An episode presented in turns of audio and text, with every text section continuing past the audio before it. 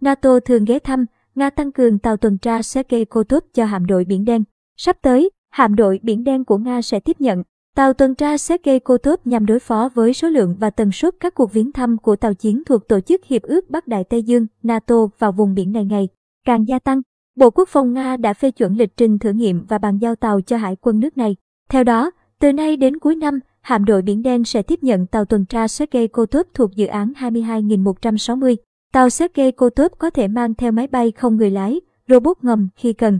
Hệ thống hỏa lực của tàu sẽ được tăng cường bằng vũ khí đặt trong những container chuyên dụng. Giới chuyên gia nhận định, việc bổ sung sức mạnh cho hạm đội Biển Đen lúc này là rất cần thiết, bởi vì trong thời gian gần đây, số lượng và tần suất các cuộc viếng thăm của tàu chiến NATO vào Biển Đen ngày càng gia tăng. Theo một nguồn tin từ Bộ Quốc phòng Nga, hiện nay tàu Sergei Kotov đang ở trong giai đoạn thử nghiệm cuối cùng tại một nhà máy của thành phố Kursk, phía đông của bán đảo Crimea. Đội bàn giao và nghiệm thu đang tiến hành kiểm tra hoạt động của các hệ thống hỗ trợ, tổ hợp năng lượng, thiết bị thông tin, định vị, thiết bị lái, cùng toàn bộ hệ thống thiết bị khác trên tàu. Trong quá trình kiểm tra, đội ngũ chuyên gia phải xác định khả năng vận hành thực tế có tương ứng với các thông số đã nêu trong bản thiết kế hay không. Hiện nay, trong biên chế của hạm đội Biển Đen của Hải quân Nga có 3 tàu tuần tra thuộc dự án 22.160, đó là tàu Vasily Bikov, tàu Dmitry Rogachev và tàu Pavel Dojavin. Khi được biên chế về hạm đội Biển Đen, tàu Sergei Kotov sẽ đảm nhận tuần tra khu vực cảng Novorossiysk. Theo chuyên gia quân sự Nga Dmitry Boltankov, các tàu tuần tra thuộc dự án 22.160 hoạt động rất tích cực không chỉ trong khu vực Biển Đen, mà còn cả trong khu vực Địa Trung Hải. Chúng có thể thực hiện các hoạt động giám sát rất hiệu quả không chỉ với một tàu chiến đơn lẻ, mà còn có thể giám sát cả một nhóm tàu chiến của đối phương. Trong trường hợp cần thiết, có thể truyền dữ liệu về chỉ huy hạm đội hoặc về các tổ hợp tên lửa ven bờ như tổ hợp 3 hay tổ hợp Passion. Cựu Thứ trưởng Ngoại giao Nga Sergei Ozonikis đánh giá, xét từ góc độ địa chính trị, khu vực Biển Đen trong tương lai gần khó có thể trở thành khu vực bình yên.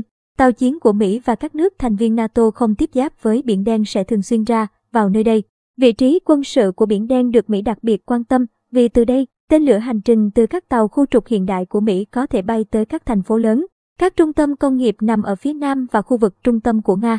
Sự xuất hiện của các chiến hạm của NATO trên Biển Đen sẽ hỗ trợ rất nhiều về mặt tinh thần cho Ukraine và Georgia, ông Sergei Ozonikis phân tích. Tàu tuần tra mang tên Sergei Kotov là để tưởng nhớ chuẩn đô đốc Sergei Nikolaevich Kotov, vị anh hùng Liên Xô trong cuộc chiến thanh vệ quốc vĩ đại. Đây là con tàu thứ 4 thuộc dự án 22.160.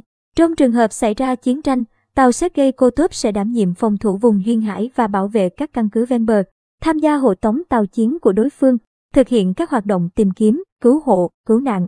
Lượng choán nước của các tàu tuần tra thuộc dự án 22.160, trong đó có tàu Sergei Kotov đạt 1.500 tấn, thủy thủ đoàn gồm 80 người, tốc độ tối đa đạt 25 hải lý trên giờ, có thể hoạt động liên tục ngoài biển 60 ngày.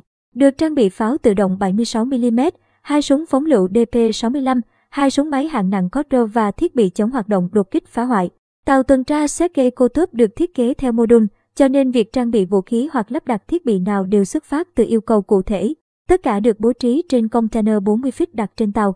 Hiện nay, Bộ Quốc phòng Nga đang tích cực thử nghiệm các mô đun mới với vũ khí và thiết bị hỗ trợ, trong đó có các tổ hợp phòng không Redut và Panzer thiết bị chống ngầm và mô đun tên lửa hành trình. Các tàu tuần tra có thể sử dụng các thiết bị không người lái dưới nước và trên không. Nhờ vậy mà kiếp lái có thể theo dõi được tình hình trên không và dưới nước ở chế độ thời gian thực trong phạm vi hàng trăm km. Loạt tàu tuần tra thuộc dự án 22.160 không chỉ hoạt động ở những vùng nước ấm, mà còn có thể hoạt động ở cả vùng Bắc Cực,